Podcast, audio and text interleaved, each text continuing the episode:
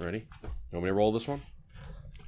If you're feeling gung ho about it. Let me get some energy. Yeah, get some. Come on, son. Let me get the energy. Come on. All right. We give me a little.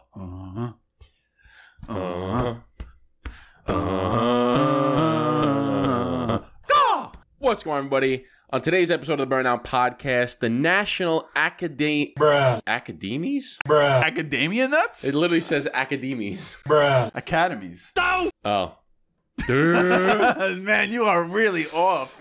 What's going on, everybody? Welcome back to another episode of the Burndown. Today's episode, the National Academies of Science, Engineering, and Medicine validates PCA call for premium cigar category. What the hell does that even mean? We're going to talk about it. Coming up next on The Burnout.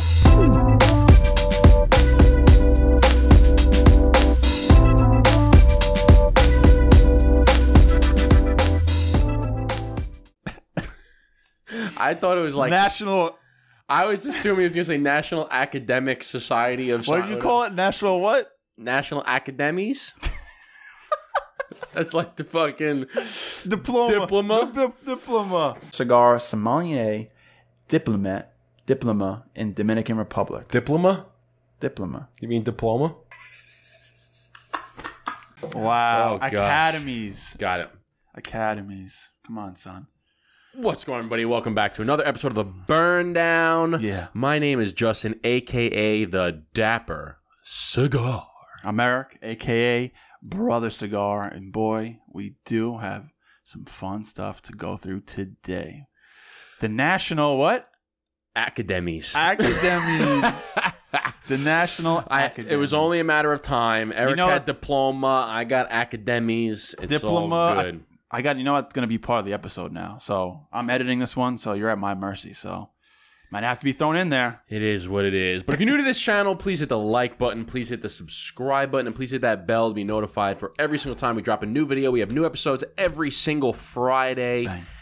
And we have other videos throughout the week. Check out the website, BurndownPodcast.com. Become a member. It's only $5 a month. You get exclusive access to 5 partnering stores right now. That is Nova Cigar, Revive Vinyl, Kansas Clean Distilled Whiskey, CigarandPipes.com, and the Unicorn Hunters Club. Woo! $5 a month. Plus, you get access to members-only monthly giveaways. Yes, sir. Hell of a deal. $5 a month, BurndownPodcast.com. Eric, let's get into the episode. Let's go. Well, first of all, welcome. You're coming out of your shell. I came over a little bit earlier today, and you're a little lethargic, look like a bag of dicks, and not your personal self. So I just came in. I just said, "Hey, man, you need a hug. Let's just hug it out real quick." Sometimes I think the hug rejuvenated you. Yeah, some days you're just you're not always 100%. Not always, not the life of the party all the time. So some days I get a lot of shit that happens, with emails and this, that, and the other thing. And you just, you need a little something. You need a little bro hug. You had to start the episode with the Come on, son. You gotta get it going. So we're back in action. We have a good cigar I'm gonna smoke today. We have a cup of coffee, and I got my bro sitting across from me. Hey, we're going to go over some new industry news, some cigar, hot points, hot topics, whatever you want to call it. I feel like people probably already know about this report that came out. Well, by the time this episode comes out, it'll be a few weeks out. But granted, not everyone reads up on the industry news. Not everyone understands what goes on.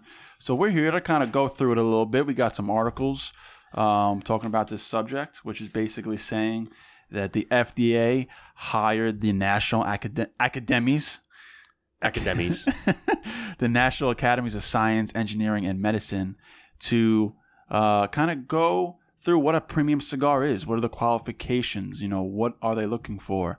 And after their review, they finalized. They didn't define what a premium cigar is, but they said, you know what? I think it does deserve its own category. It's not this broad topic of cigar, cigarette, vape. It doesn't fall underneath the same umbrella, which is good, because a lot of times is they try to just rope us in with everything. Yep. And that's never the case. It's a different. They're two completely different entities. But for people that don't know about this report that came out, it was called Premium Cigars: Patterns of Use, Marketing, and Health Effects. about a 520 something page report. 526 or 21 pages, something like that. It was 500 plus. So it's a long, long report. Lots of detail. You can certainly go and Google it, and we'll put the link in the type in your information. I think you have to type in your information to download the report. Something. Yeah, you do, because I actually downloaded it and I looked at how many pages it was. Said, nah, I'll read the Half Wheel article. Yeah. So and then so the Half Wheel came out with an article going through some of the pointers, and then there was also a press release from the NASEM, which is the National Academies of Science of Engineering and Medicine. Yeah. There's a press release there. But before we get into all of that, we got to light up a stogie because I fucking need one. Yes, you do, sir. Okay. So I believe this is the Mil Días by... Talk to me. Who's it by? I don't know who it's by. Who is the Mil Días by? It is by... Let's look it up here before you, quick, son. I'm going to let you look it up. Yeah, I like to be in control here. Mil Días? How do you even spell that? M-I-L-D-I-A-S. So it's the Mil Días cigar. It's not McAuliffe, because you always think it's McAuliffe with the M on it. It's not McAuliffe. Right? It is... Crown Heads? Is it? It says... Yeah, Crown Heads. Crown Heads, yeah, okay. There you go. Crown. I like Crown Heads. So, what are you smoking? And now you got a good one, man. This is... I actually have never smoked this particular cigar before. Really? I think I've smoked the non-Cohiba brand maybe once or twice. What do you mean the non? Like I'm sorry. Oh, non-Cuban. Non-Cuban. What did I say? Non-Cohiba brand. Yeah, the non-Cuban Cohiba brand. Maybe once or twice when I first started smoking cigars, but... Well, that's a really good one. Yeah, I remember you having a lot of high aspirations for this cigar, and I have it, and I wanted it with a cup of coffee, and by golly, that's what we got. So I got the Cohiba Connecticut, beautiful band, metallic, white and gold, with a beautiful cup of coffee brought to you by the Justin Heisig household. So, without further ado. Light it up. That's actually a great, great stick. And I'm not a big non-Cuban Cohiba smoker, I should say. I'm a fan of them. Yeah. But I don't smoke a lot of them. I have smoked that one. That's a great stick. I've smoked the other one, the Spectre, I think. But I do smoke a lot, just the regular Cohiba Cubans. Okay. I love this lighter, man. This lighter is so good. I have terrible luck with torches, as you know. This one, I don't even know who makes it. I know it's Caldwell has his name on it, but I don't even know. Oh, right here. Oh, Vizsla. Vizsla? Yeah, I was going to say, I can see the company, like, I could see the lettering. I just couldn't see what it said, but I can picture the... Yeah. Vizsla. V-I-S-O-L. Mm-hmm. So, here we go. All right. So, Eric, talk to me. So, you sent me this article. You said, hey, we're going to talk about this on a podcast today. So, I read through the article, and I got to be honest, man. Like, after the day that I had, I was just like, you know what? I don't want to fucking read this. And I read it anyway. Got to be prepared, man. And it was interesting. There was a couple things in here. It kind of, it was a couple good pointers. I got the general gist of it. But, Eric, tell me...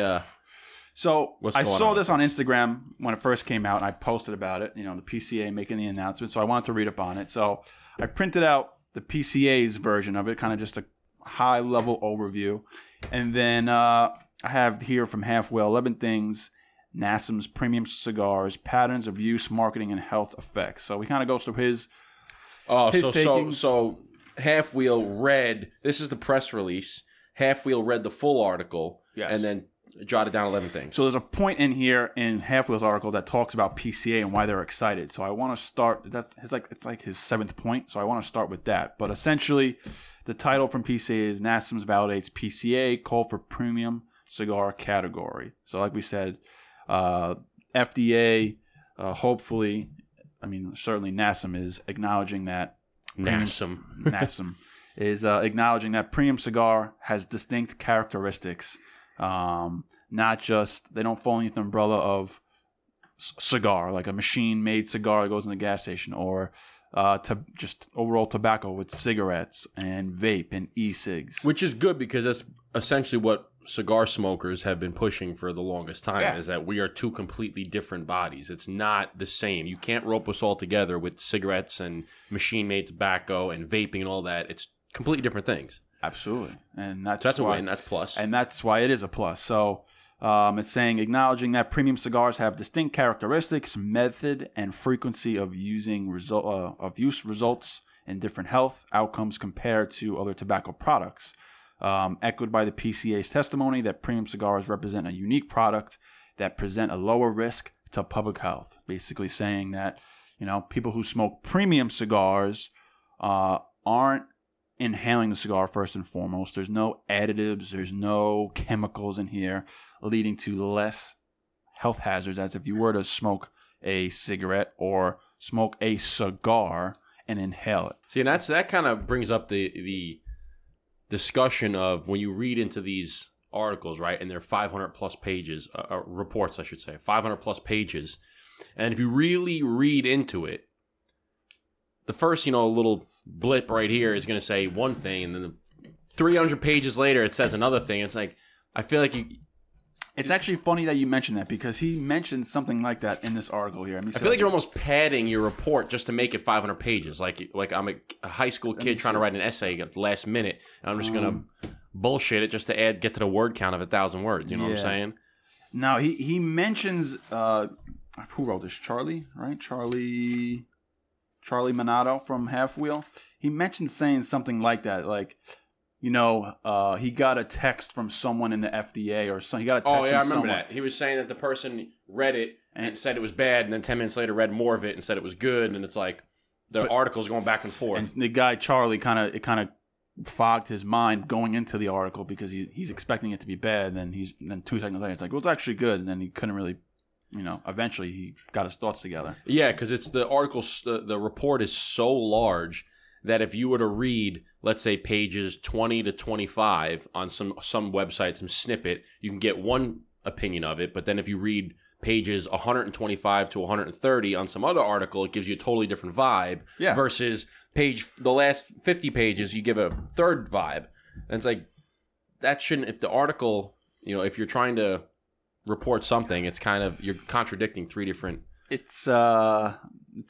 But then on the other side of it, it says just read the whole article and then you have an opinion on it instead of reading. And at the end of this article, he kind of points out the good things and the bad things of it, which was good. So, like, just to keep going in this PCA announcement, in 2021, FDA charged NASM with reviewing available data to determine whether premium cigars existed as a distinct product compared to other cigar products. If FDA also asks if such products existed to compare health outcomes and the impact it may have on vulnerable populations.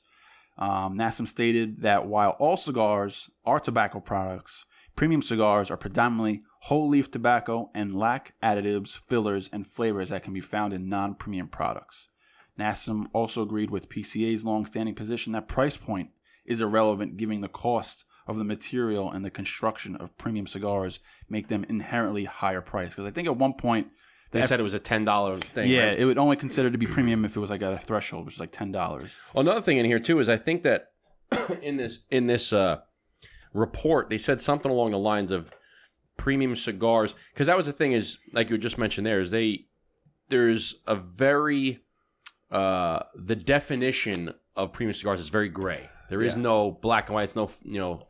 definitive wording used is kind of, it's up for grabs. And some people say, all right, it's 100% tobacco. And then other people say it's at least 50%. I'm like, there's a big difference there. Yeah, like this, what we're smoking is almost 100% tobacco. It's like 99.9% aside from the vegetable glue. But if you have some of these other machine-made cigars, they could have 50% tobacco in there and the rest could be crap. And they're going to label that as a premium cigar. Like, no, that's 100% different. I went through this whole... Half Wheel article, I highlighted a bunch of stuff, made notes so we can touch on them. So the last thing in this PCA announcement, while the report was clear that all tobacco products contain additive nicotine and harmful constituents. I can't even read. I didn't even see it. Where was it? It's the... Not like it freaking matters. No, it doesn't matter. I just want to see the review concluded that health effects differ based on depth of inhalation and frequency of use attributed to individual cigar use. The report stopped short of stating that there are fewer adverse health effects. Instead, it indicated that specific research on inhalation patterns was lacking, that is less likely to be inhaled. Although the report noted that many premium cigar users do not inhale, they indicated insufficient research was available to draw conclusions. So that's just the PCA piece right there. So here's another interesting thing. So, you know, I'm kind of stepping through Half Wheel's review on it. I guess it's essentially a review on the article. And he kind of goes into why does this report exist. He goes into the history of it, where it started with the FDA was trying to figure out what to call a premium cigar. Should they regulate it like they would with machine-made and market cigars, or would they regulate them separately? They decided to pick option one. Then cigar trade groups start suing, and there's health groups suing Maryland. Their health groups win in Maryland. It kind of goes to this whole thing. But getting to... I think before we get into this whole report, because he has about 11 different points, I wanted to go over point 7, which actually talks about the PCA specifically, that their announcement. Basically stating, why is the PCA taking a victory lap about premium cigar category? Since we're already talking about it, right? Okay. Yeah, so go ahead, because I was going to talk about this, so go ahead. Yeah, so in the article, his point number 7, the title is, why is the PCA taking a victory lap about premium cigar category? And then he mentions, and lesser extent, J.C. Newman did too. The reasons are probably many, but to me, meaning Charlie from Half Wheel, it seems clear. There's not much in here that substantially changes what we knew about premium cigar regulation yesterday. FDA is not bound by the report findings. You probably want to take some positive. Oh my God, I can't fucking read. You want to take something positive from this. Kid can't even read. This is something the PCA and others have been asking FDA or Congress to do for more than a decade. And the last point, this could be good. It would be very helpful for the premium cigar industry for the FDA to establish a definition of premium cigars, particularly under the guise that the products are different, or at the very least, consumed differently. Because of the different use patterns and the lack of data, premium cigars deserve to be in their own category, if nothing more, so that they can be studied differently. I'd caution to think that FDA classifying premium cigars, quote unquote, is in of itself a massive win, because it functionally won't change things by itself. What it will help with is the future of regulation. Whenever someone says on the anti-tobacco side claims, kids use cigars to roll blunts. I never actually heard that one before, but it's definitely true. The premium side can say, hey, we aren't that. FDA says this is a premium cigar, and there's no evidence of showing that. When someone says, kids are attracted to cigars because of flavors, the premium side can say, we aren't flavored. So he goes on, it opens the door up to potentially receiving a research about premium cigars that backs up the claims industry is making that could lead to lighter or less regulations. And it's not just the FDA. A separate definition would be immensely helpful with industry's outreach to Congress and also valuable at state and local level. And that's why the PCA is excited about this piece right here. So there's also about 10 other points. But I want to get that PCA. People, don't you dare do that to me, because you're gonna be rambling on any minute right now. No, it's funny because I'm reading along. I'm like, dang, is he gonna read this whole fucking page here? Is he gonna read the whole next page here? No, I highlighted. I went through it. No, it's good. No, it's good stuff because it talks about, like, essentially they're trying to say, well, if you want to regulate cigars, you need to define what is a premium cigar. You can't just rope us in with everybody because we're not that. Make it that, define what it is, and then you can go ahead and research it based on what your definition is. But if you keep changing the definition, then how are you going to get valid research? No doubt. Right? And like you said, when they say, okay, well, premium cigars are this, and they say, well, kids use them to roll blunts. It's like, well, no, you said premium cigars are this, so we're not that. Kids are using because it's flavored cigars. Well, you said premium cigars don't have flavors. So it's like, pick a definition and stick with it, because if you pick a definition and then research it and you don't find the research that you want, you can't just change the definition in order to continue to research until you get what you want. Like, yeah, and it also it just gives premium cigars just that own its own category. You have as it should be. You have cigarettes, right? And you have premium cigars, and you have everything else in between. But having its own category is a big deal. I mean, I'm not sure. Like, again, we reference that FDA article from like 2014 all the time saying that 1 to 2 cigars a day are nil to your health. You know, I don't know. It says the FDA. So I'm not sure if like they kind of just like because you can't find on the FDA website. It's like other Reddit websites or other like third-party websites that put that article out. So I wonder if it was taken down by the FDA. Well, like if you read this article, it kind of goes in where the judge kind of goes against the FDA because they kind of ignored the research and the questions and answers that they got. Because at one point, I think it's right in the beginning of the article, the FDA actually reached out to like the general public asking for help, saying, what is a premium cigar?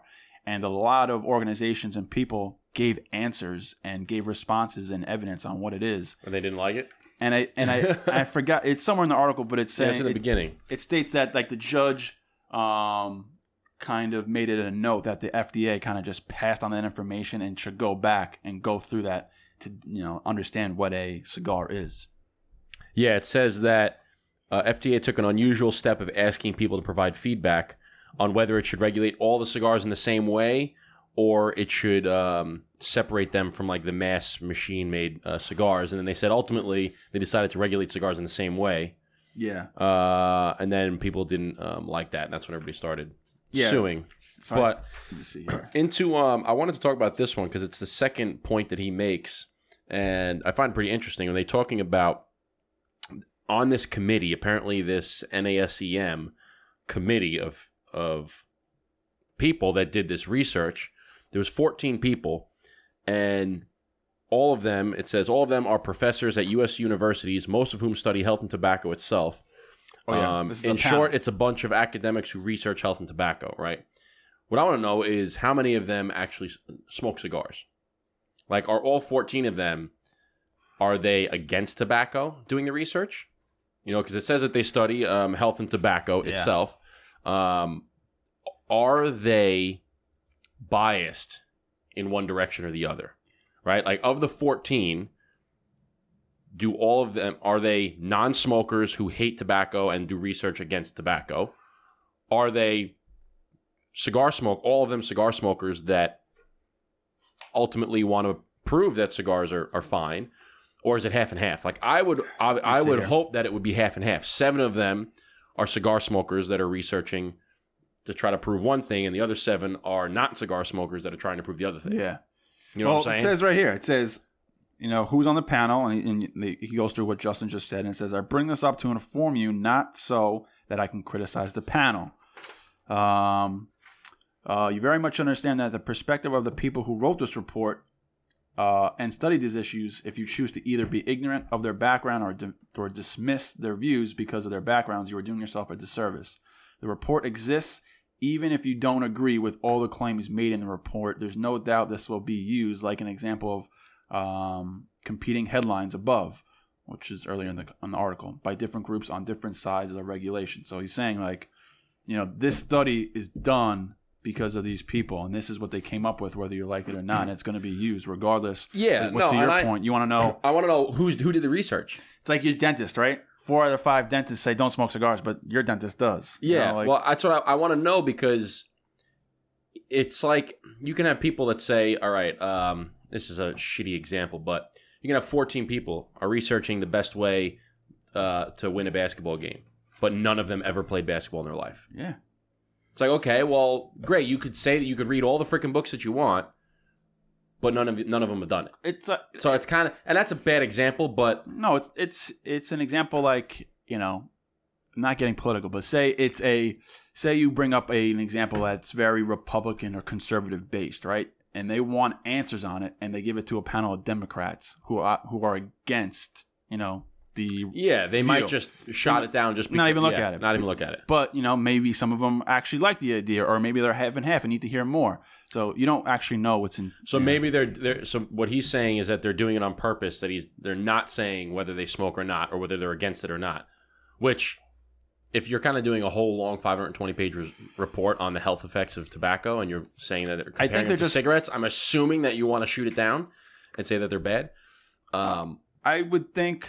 You know, these guys who study health or tobacco itself. So I would think if you study tobacco, they're educated. No, they're educated. Not even educated, but like you have to have some kind of interest in tobacco, whether it's good or bad. So that's what he's saying. Like if you're a true, you know, reporter or researcher, you want to provide real information. you know, maybe today, maybe today's day and age, that might be more and more fake news. So maybe that doesn't make sense. But I would think if you study these things, if I want to be an expert in something and I study it, like I'm not an expert in cigars, but I know a lot about cigars. So I want to make sure whether I like the information or not about cigars, it's factual. You know what I'm saying? Like when people say cigars are terrible for you, I'd be like, no, they're not. Okay, yeah, they have nicotine in them. I don't doubt that, but it's not bad for you in a cigar sense. You know what I'm saying? Like I'm trying. You have to. Nicotine's relaxing, isn't it? It is, all right. And it's a good point you brought that up because I wanted to make a point about, you know, nicotine actually has some positive effects. But before that, what I was stating before about the... Damn, you highlighted the whole damn page over there. Dude, good information. This is how I work. But... I'm supposed to highlight the key points. That doesn't work for me that way. You just fucking... No, like in other spots, I highlighted key points, but I usually like to just read the... It's easier for me if I look at the highlight... If I just see the word, you know, one word, I'm going to read the whole sentence anyway. So I might as well just hide the whole sentence. So I think so. But what I was trying to say was how the FDA kind of ignored their findings. It says right here. I just had it. Well, I thought you highlighted it. I did highlight the fuck out of it. Okay. Whatever. In August 2022, they made a bizarre move. The FDA proposed delaying the product approval process for premium cigars. That part seemingly trouble for FDA dates all the way back to 2014 when the FDA announced its deeming regulations. Asked people to comment about whether or not it should regulate premium cigars. And then it says, plaintiff argued that the FDA did not instead dismiss the comments without actually having evidence that supported that decision it made. So basically saying the FDA said, nah, we're going to deem them... we're going to, you know, regulate premium cigars. And the judge was like, well, you asked all these people, you gathered evidence, and you kind of just ignored it. So you can't do that. So I guess that's a win for the... I guess so, yeah. Right? And we're kind of all over the place here. No, because, the question I was going to ask is, you know, back on that, the 14 people and not knowing their backgrounds, I can see it two different ways. One, you can say, all right, you don't want any bias... Whether, you know, you don't want to know what their backgrounds are, what their current stance on tobacco is. You don't want to know that because you want to stay unbiased, right? But not knowing that information kind of leaves it open for when you read the research, right? The research come out, let's say it comes out and it points tobacco is bad. I'm like, all right, well, I want to know who did the research, right? Is it people that were the 14 people, were they biased going in? Or on the flip side, research comes out, cigars are great. All right, let me see the 14, right? But if you came and said, listen, we got 14 people. 7 of them were biased one way and 7 of them were biased the other way. And then you come out with your research. Like, okay, well, you got 14 educated people that say they study health and tobacco, and 4 are biased one way and 4 are biased the other way, and here's the results that the 14 of them got. That's what I think that gives you a little bit more clarity at the end of it. Yeah, because I don't think it should be 14 people who like cigars, and I don't think it should be 14 people who don't like cigars, whether or not they do or whatever. Right. It should be it's kind of like what do you call it? In the fucking court system, the jury. The jury has to have no outside information from the news, family members, friends of the case. They only know the facts of the case. It's got to be the same way when they do this. Mm-hmm. Whether that's true or not, I don't know. So these are some of the things that they define as a premium cigar association. They define as a premium cigar, and they list their sources. So this is from August 2020 court ruling. Definition: wrapped in whole leaf tobacco, contains 100% leaf tobacco binder, contains at least 50% of the filler by weight. Long filler tobacco. So that's a big key. I want to stop you right there. So what page is that on? 6. Oh, right here. So this is Table 1A, Premium Cigar Definition, sorted by definition. And when was that? That was... Right here, August 2020. August 2020. Prohibiting enforcement of pre-market authorization requirements for premium cigars. So this is the FDA. In 2020. And this is their makeup. Saying that it has to be wrapped in whole leaf tobacco, contains 100% leaf tobacco binder, contains 50% filler. Okay? You know what a 50% if your cigar is made of 50% tobacco? Not a good cigar. That's not a good premium cigar. That's what I'm saying. So this is where that's a very, very loose definition. That ropes in all the premium cigars, all the pencil shaving shit, all the black and mild crap, like little metals on the floor, little boogers that you flip 50%, like, because these that we're smoking is 100% tobacco, long filler tobacco. Yes, sir. There's no bullshit in there. So when they say 50%, that's big. Yeah. I mean, just to name off a couple other things. And then on top of that, okay, so here's another question. How can you have, and maybe there's an answer to this, I don't know. How can you have contains at least 50% of the filler by weight, long filler tobacco? Okay. Let's say it says 52%, right? And then on the bottom, a couple rows down, it says contains only tobacco, water, and vegetable gum with no other ingredients or additives. So flavored cigars are not premium cigars. No, but if you have 50% tobacco, at least 50%, let's call it 65% tobacco. What's the other 35%? It can't be all water and vegetable gum. I see what you're saying. Right? I thought you were going the flavored cigar route. No, so I'm saying, so this one side says it's got to be at least 50%, and the other side says it's only tobacco, water, and vegetable gum. So vegetable gum only accounts for the label. Water accounts for the humidity in the cigar. And look, and that's just the FDA, because if you go right across to source number 7, it's traditional and large premium cigar tax definition, Colorado General Assembly 2018. It says is wrapped with 100% leaf, is bunched with 100% tobacco filler. Yeah, and this was This was in 2018. But like, so I see something dates back from 98 and 2010. You know, they have all these different. This is like basically it's a mosh posh of what a premium cigar is, and it's all over the place. Like weighs more than 6 pounds per 1,000 units. Yeah, so that's like what it's. So basically, what's was it a couple grams? Yeah, two grams, something like that. Yeah, 2 to 3 grams. Because think about it, what's 6 pounds divided by 1,000? What's 1,000th of 6 pounds? 500 grams is 1.1 pounds. So about 500 grams per pound, and there's 6 pounds. So that's about 3,000 grams, right? In 6 pounds of, right? So basically divide that. So it's 3,000 grams in 1,000 units. So it's about 3 grams. Per unit, right? My brain is right. So you just do it. So basically, about 3 grams. So that means each cigar has to weigh 3 grams, more than 3 grams. So that means if you have like a petite cigar out, have a Lancero out, right? Yeah. Have anything shorter than a Robusto out. I mean, some of them even have measurements. NCI website 2010 can measure more than 7 inches.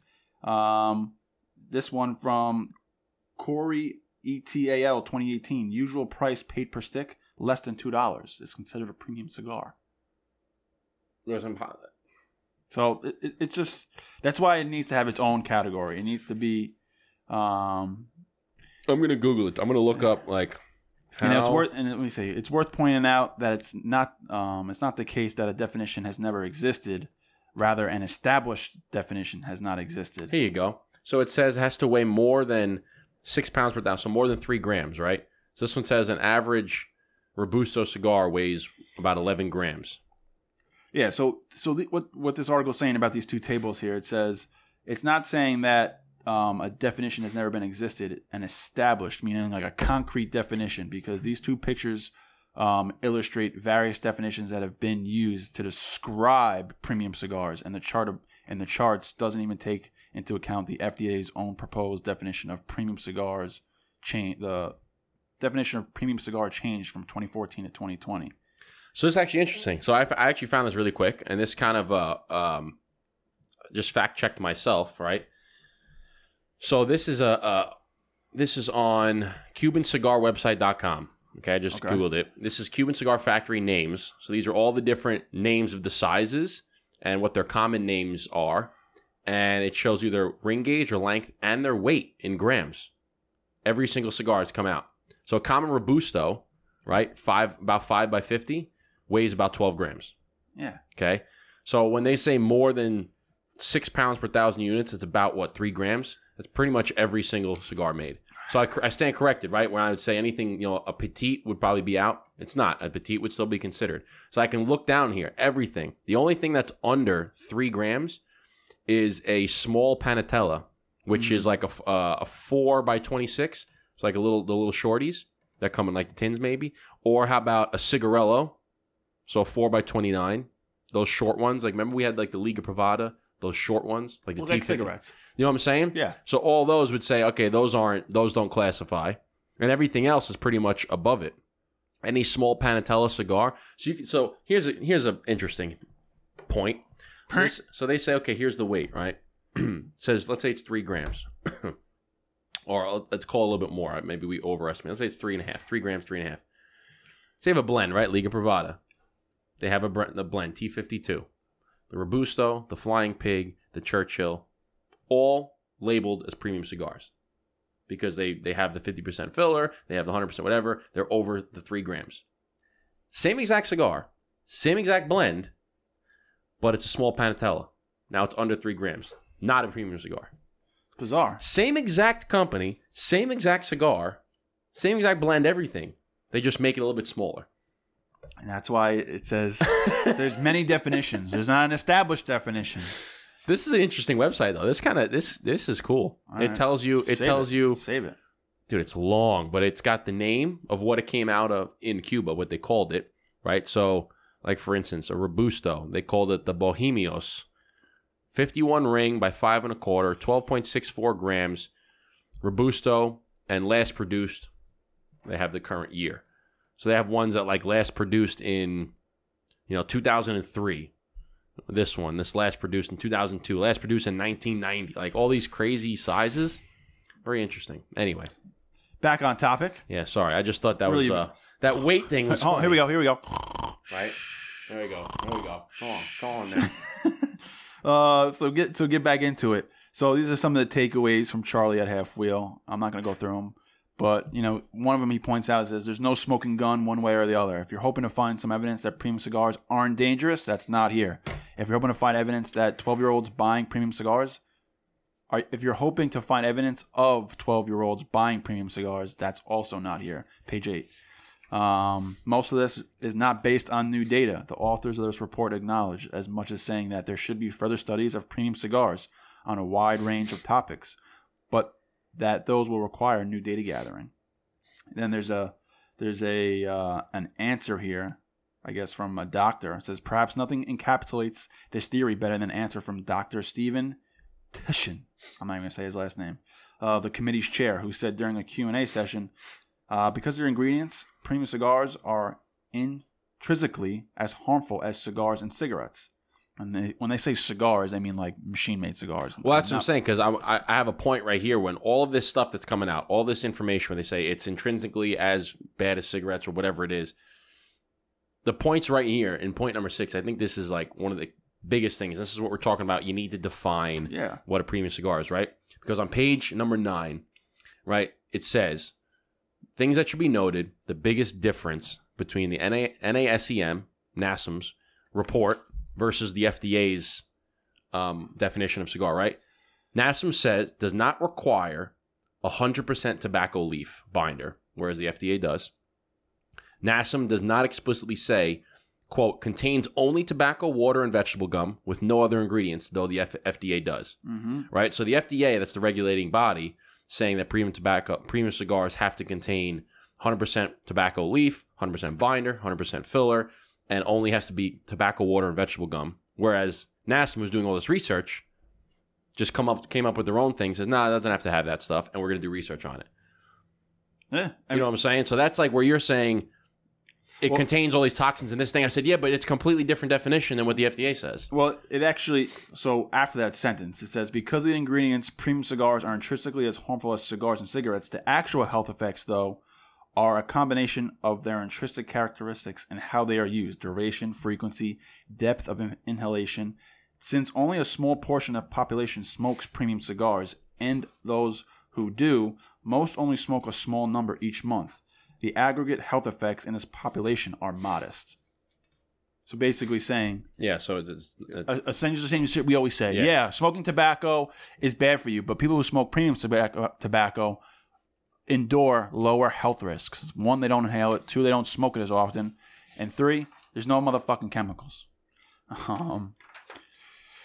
So And so to point out, to continue on that conversation about it kind of going back and forth, these two conclusions that we were referring to earlier when we were talking about it.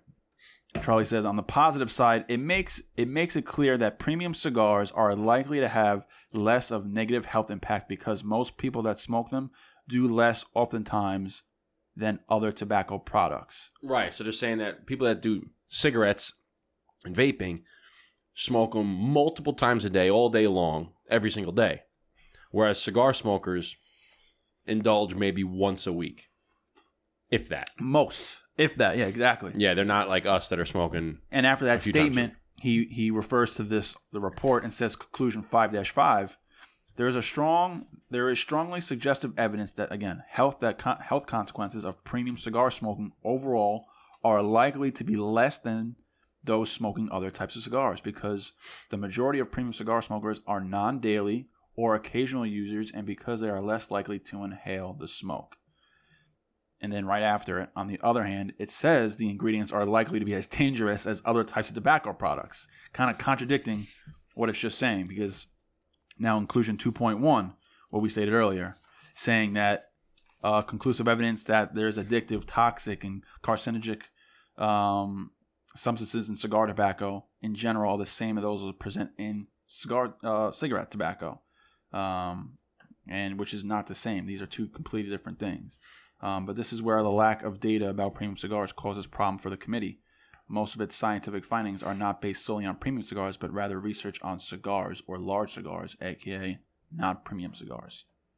So I think what this all boils down to, right, because we're coming up on 45 minutes here for the episode, but I think it all boils down to what is a premium cigar? What's the definition? The universal definition of premium cigars. What I would think it is cigars that are 100% tobacco. And the only thing that's additive is, water. That's inherent. That keeps it humidified, keeps it moist. And the vegetable glue.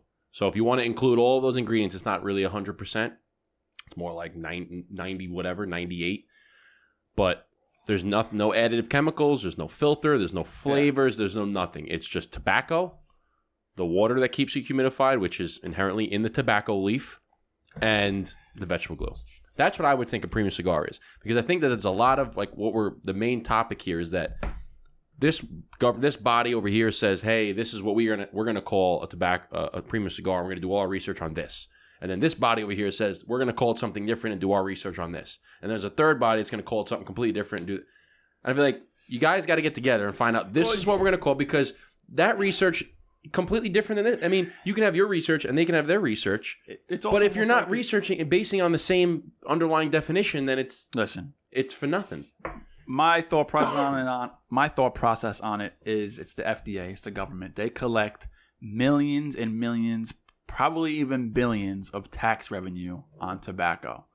So, and even though... Yeah, so leave us the fuck alone. So even though George Haberski from the PCA, Joshua Haberski, sorry, Josh, who's the head of government relations for the PCA, who we had on the podcast, he stated that a 0.1%, right? I was under 0.5%. Under 0.5% of all tobacco sales are premium cigars. So it's like almost... But again, what do they define as premium cigars? They don't. They just say tobacco's tobacco because the money's good and we don't want any... No, I'm saying what he was... Because I think what Joshua defined premium cigars was what we were saying. It's 100%. It's not the machine-made stuff. It's not the flavored stuff. It's just premium cigars that are 100% tobacco. Right, and that's only under 0.5%. Whereas these guys could say, NASEM could come in and say, well, that's incorrect because we think that premium cigars are this, and when we run the numbers on this definition, we get 10%. But at the end of the day, even if NASEM comes back and comes to the FDA, the FDA can just say, I don't give a shit about your findings. We're gonna make it what we want it, because at the end of the day, they all will have the iron fist. But what I'm trying to say is, I think the FDA is just so content with just collecting. They don't give a shit about premium cigars because, in their eyes, are It's great tax revenue. Why are we gonna? Let's just keep delaying it. Let them focus on it. What they should do? They should just tax instead of having all these different taxes. We talked about this in a previous episode. When I was saying we were at an event, right? The Matthias Klox event at Merchants. Yeah, at Merchants Cigar Bar. I was saying that they should just. I think the vendor there, Amandola Cigars, was telling me that the number of cigars that are sold every single year is like 360 million, something like that. Okay, that's basically one per person in America. All right, that's just in the Americas. He said it's looking to approach 500 million. So I'm like, you know what they should, instead of trying to change all the different, this state taxes this and that state taxes that and this doesn't have any tax, what they should do, keep it simple, right? Kiss it. Keep it simple, stupid. Charge a quarter a cigar, okay? 25%. 25% on a dollar, or 25 cents per cigar, okay? So let's just call it 400 million cigars are sold every single year, and you charge 25 cents. Cigar smokers are going to be, it's $100 million. Oh, okay. Okay? That means they're going to collect $100 million, right? Because 25% on, if it was a dollar, it'd be 400 million. 25% of 400. So it'd be $100 million they're going to collect on taxes. Cigar smokers are going to be, I've never said this term ever, but they're going to be hella happy, okay? Hella happy. Because if you're going in and your cigar's like 25 cents, like, okay, fine. 25 cents per stick, $10 stick, $10.25, fine. They're going to be happy because they collect $100 million every year on tax revenue. What's the problem? But why do you got to make it so fucking complicated? Because why make it 25 when you can make it 75? Then you got in Texas, it's 1.1 cents per cigar. So it's they make it up in California and New York. Right? I'm like, just make it across the board. Keep it. You know why? Because they got to have somebody has to have a fucking job, figure out all this. Like, just keep it fucking simple. On the other note, that's a side tangent. It's a good point though. On the other note, we talked about a lot, and we had a lot of discussions around one of the episodes talking about marketing to children. And they don't really talk about it too much in here, but they mention that. It does mention the percentage, basically, AKA what we always say, AKA what everyone else says in the cigar industry. But it says, what does the report say about kids smoking premium cigars? And the report states that 0.1, a tenth of a percent, 1%, a tenth of 1%. Yeah, a tenth of a percent. Not even 1%. A tenth of 0.1. Very small. Yeah. Very, very small. Of people under the age of 18 reported using a premium cigar, a statistically insignificant number, meaning it qualifying outlier. Okay, key point there in that statement. 0.1% of people under the age of 18, quote, they've used or using more than once a premium cigar. Not smoking a premium cigar. Not smoked. Not using. Meaning... they're like us. No, like, so what I'm saying about that is that they're not saying that people under 18 are buying cigars and smoking them. Mm-hmm. People under 18 are buying cigars to probably rip the wrapper off of them and roll a fucking blunt to smoke some weed. Okay, so they specifically don't use the term smoked cigars because kids under 18, they say, have you used that? Yeah, I've used a premium cigar. But it says the word premium cigar because kids can just... Again, what are they? This is from the NSA, so they might say the premium cigars are 50% more tobacco. So they're going to get in a freaking White Owl. We don't know. I guess what they're referring to as a premium cigar because they could say they go get a White Owl from a fucking gas station and rip that off and roll a blunt with it and say, "Yeah, I used a premium cigar." Because why don't they say that they smoked a premium cigar? Because they can't prove that. You know what I'm saying? Because they want to rope it in here into the findings and say, "Hey, no, they used it. They didn't." So that's another. That's like all the stuff when you read about it, you have to pick out the specific words that they use. See, that's why we have two brains are better than one. And then so the other one is 0.6, 0.6% of people who say they have smoked a premium cigar in the last 30 days say they were under 18. So did they say smoked? Smoked. Okay. So the other one says they used. Mm-hmm. Interesting stuff. Yeah. No. And we're coming up on an hour, man. That's good. That's fine. This is good shit. This is what people want to hear. It's a good conversation. It's So yeah, we went through this already. Anything else I really worth mentioning? Okay, so this is what I said. FDA could, at the end of the day, they can have 14 different million reports about what a premium cigar is. They could still say fuck all your reports. We're gonna make it whatever we want. Because it says FDA isn't bound by the report. FDA does not have FDA does not have to adhere to anything in this report. FDA hasn't satisfied the court order yet, so we don't know when the act is. FDA was required to do two things per the court order: studying premium cigars and their health/use/marketing impacts, and study a streamlined process for premium cigar product approval. So at the end, that's all it was. So I think at the end it says, you know, at the whole, not the end of the report, the end of this article that's reviewing the report, it was saying that there's really no major step in any direction. Yeah, for cigars, it could be, but like it's not a stepping. It's not definitive. Yeah, there's nothing's going to change tomorrow. It could be a good stepping stone, but anyway, that's gonna do it, man. That was good. That's a good conversation. No, I liked. When I first started reading it, I was kind of like the famous Eric send-off until he's going to knock the charger out, right? When I first started reading this, I was in that mood. I'm like, I want to fucking read this. And then as we start talking about it, it was good. So, come on, anyway. Man. I wouldn't present anything to you that the people don't want and you don't want, you know? I got you. You know, this is industry news. This is stuff that keeps people informed. And we are the platform, or one of the platforms, that's got to do it.